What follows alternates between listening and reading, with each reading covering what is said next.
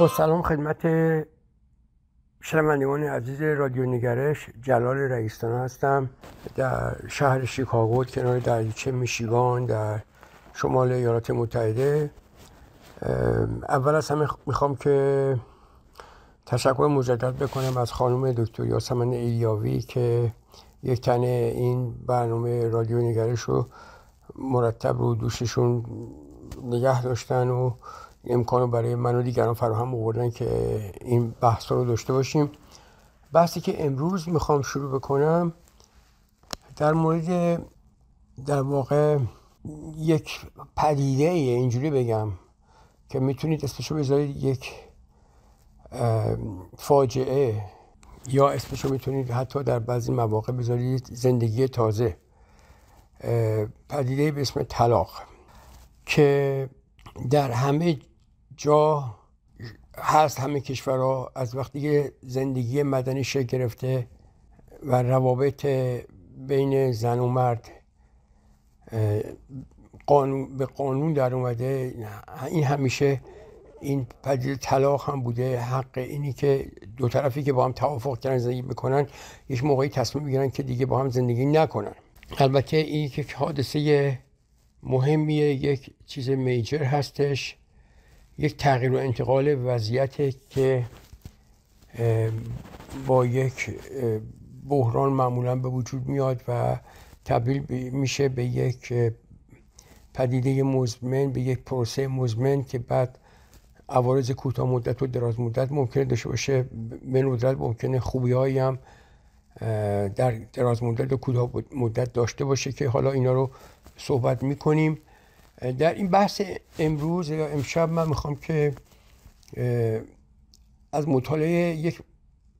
مطالعه دانمارکی صحبت بکنم. در کشور دانمارک در سال 2016 تا 2018 1856 مورد طلاق رو در واقع بررسی کردن، دیدن که در بیشتر از 60% مواقع تقاضای طلاق از طرف زن بوده و فقط 29% از طرف مردا بوده. سن متوسط برای زنان در موقع طلاق 44 سال بوده، برای مردان 46 سال بوده. بیشترشون از طبقات متوسط و بالای متوسط هستن، معمولا دو تا بچه دارن. سن متوسط زندگی مشترکشون هم حدود 12 تا 13 سال بوده. در 60% مواقع هیچ به اصطلاح مورد شریک آینده‌ای رو در نظر نداشتن اون موقع، ولی خب در 40% داشتن که مثلا لاور یا کسی که شخص سومی در زندگی یکی از دو طرف باشه. معمولا این پروسه اینجوری بوده که اگه دو طرف توافق بکنن ته یک پروسه از نظر هماهنگی‌های مالی و نگهداری بچه و اینا بالاخره امضا میکنن و طلاق قانونی میشه. ولی اگر یک طرف نخواد که طلاق بده یا طلاق در واقع برگزار بشه، یک دوره معمولا 6 ماهه میذارن که جدا از هم زندگی بکنن، این شانس رو بدن که شاید بتونن با هم دیگه دوباره کنار بیان، برگردن به زندگی مشترکشون. بعد در 3 ماه و 6 ماه 12 ماه وضعیت اونا رو از نظر اجتماعی، فیزیکی و سلامتی روانی بررسی میکنن. معمولا هر طلاق با عوارض روانی حاد، استرس، اضطراب، جنگ و دعوا، اعصاب خورد کردن شروع میشه و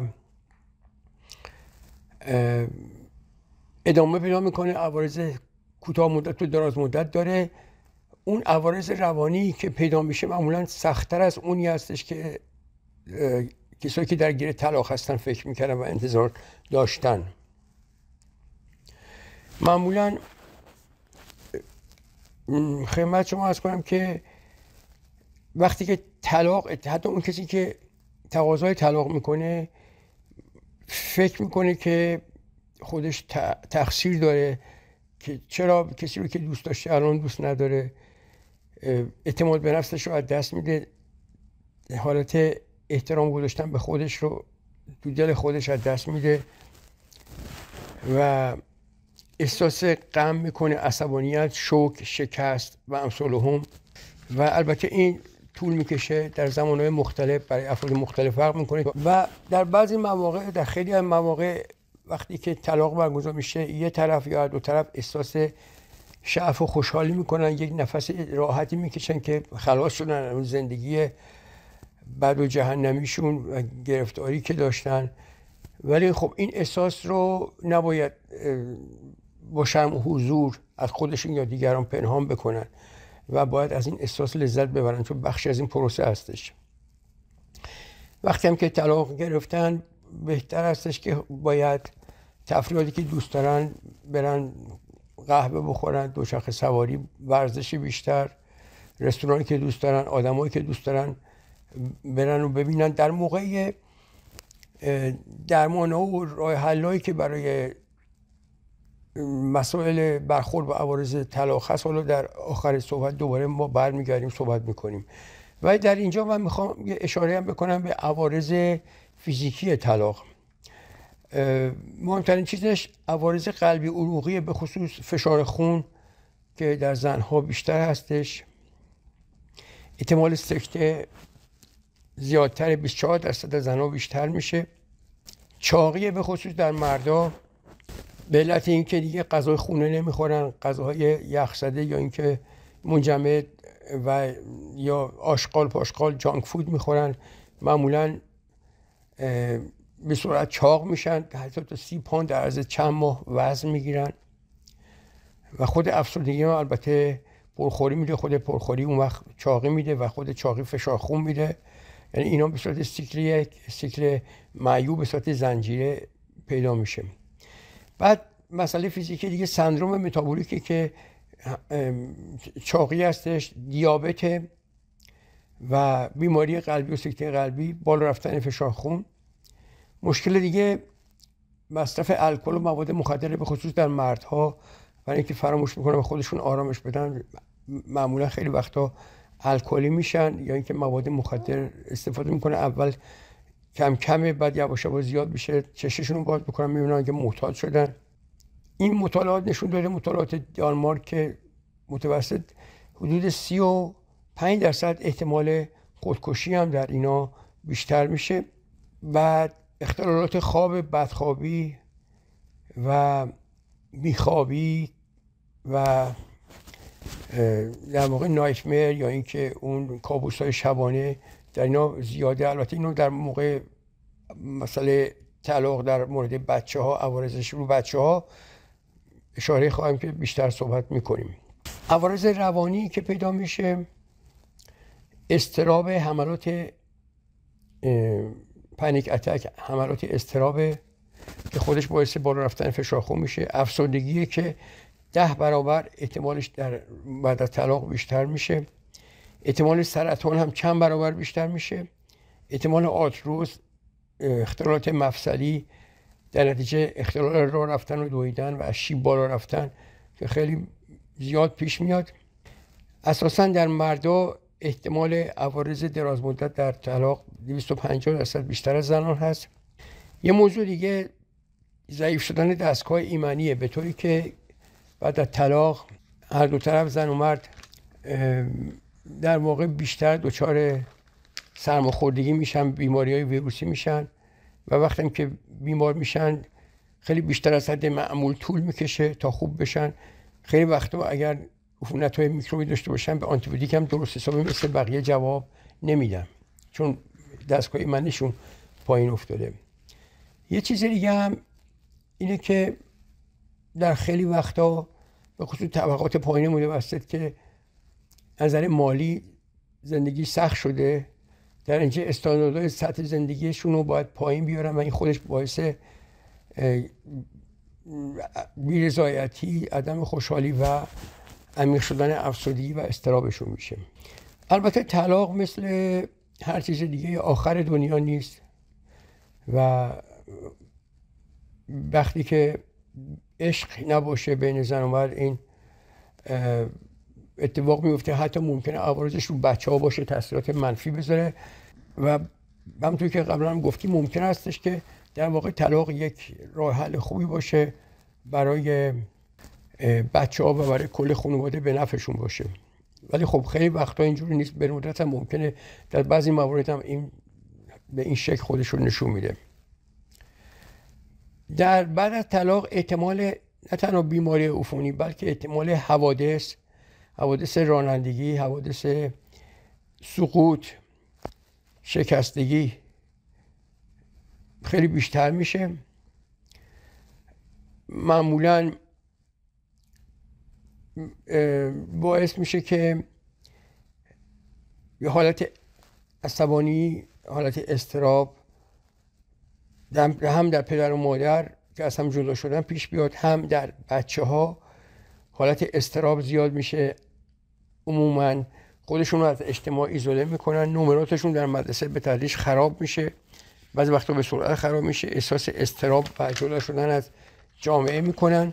بچه های کوچکتر دوچار شب ادراری میشن، انگوششون رو میمکن، بدخلقی پیدا میکنن، تمپر تنتروم، به علت اینکه استرس در اونها زیاد شده و وضع خورد و خوراکشون خراب میشه، وضع خوابشون زیاد میشه، بد میشه، کابوس‌های شبانه پیدا میکنن.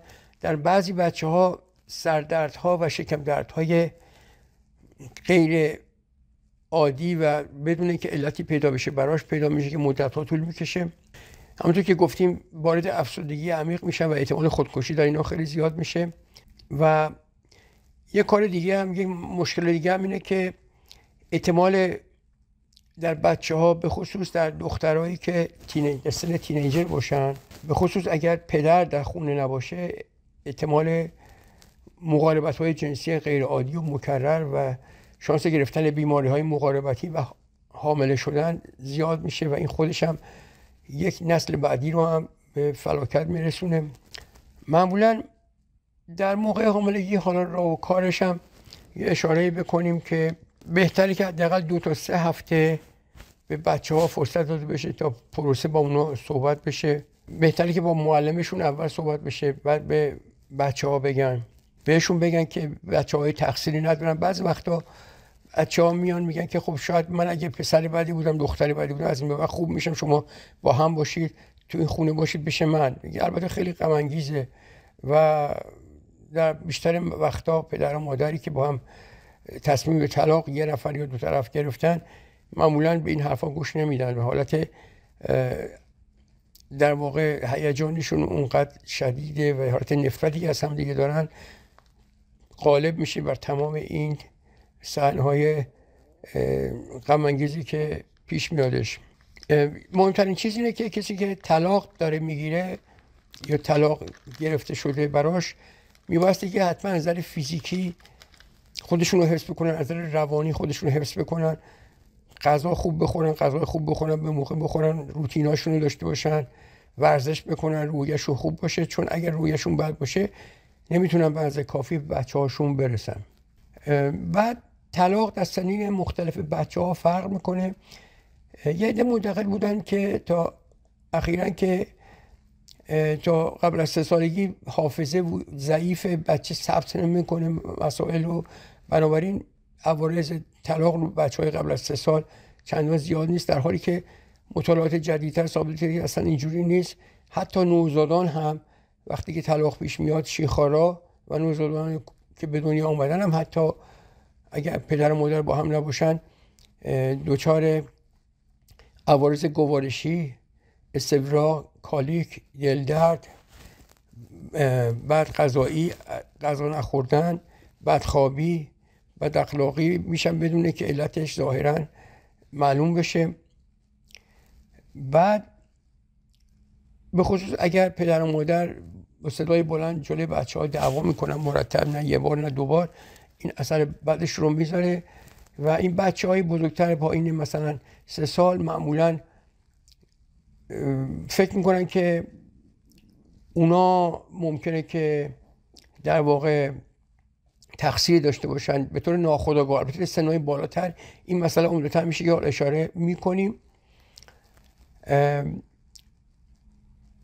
و معمولاً بچه های پایین 3 سال به موقع مثلا قراره که 1 سالگی راه برن، نمیرن، 15-16 ماهگی چند کلمه حرف بزنن نمیزنن، رشد و نمو بهشون بد میشه و اینم یک مسئله دیگه که از عوارض طلاق از پایین در پایین 3 سال پیش میاد. در سنین 3 تا 5 سال که اینا بیشتر ذهنیت ابسترکت یعنی انتزاعی دارن، قضاوتشون به مسائل اونجوری به هم ارتباط نمیتونن بدن، مثلا یک قضاوت منطقی بکنن که عدالت بالغی میتونن بکنن و از طلاق اینا خیلی جا میخورن. گاهی فکر میکنن که مقصر اصلی اونا هستن و به خصوص اگر پدر و مادر از یه طرف از اینا بخوان که طرف اونا باشن بیشتر احساس گناه میکنن. بعد در سن 6 تا 12 سال این بدترین دوران هست از نظر تطبیق دادن خودشون با طلاق. اینا احساس گناه شدید میکنن، افسردگی عمیق پیدا میکنن و ولی خب در سنهای بالاتر راحتتر کوب میکنن و خودشون رو تطبیق میدن. بعد خدمت شما عرض کنم که هرچی که پدر و مادر بعد از طلاق دورتر از هم دیگه زندگی میکنن، احتمال عوارض و شدید شدن و طولانی شدن عوارض روی بچه ها بیشتر هستش. البته یه موضوع دیگه هم که اشاره میخوام بکنم مسئله، چون بعد غذایی جانک فود و ساندویچ و اینطور چیزا معمولا غذای بد بیرون خورده میشه، کلسترولش بالاست، کلسترول میره بالا، احتمال مرگ و میره بیماری قلب عروقی رو زیاد میکنه، سکته قلبی رو هم که گفتیم زیاد میکنه. بعد مجموع اینا باعث میشه که نه تنها خود پدر و مادر در شغلشون ممکنه که دچار مشکل میشن، بلکه برای بچه ها هم یک زمینه‌ای رو فراهم میکنن که در آینده مشکلات شغلی و مالی ممکنه داشته باشن، احتمالش حداقل بیشتر میشه.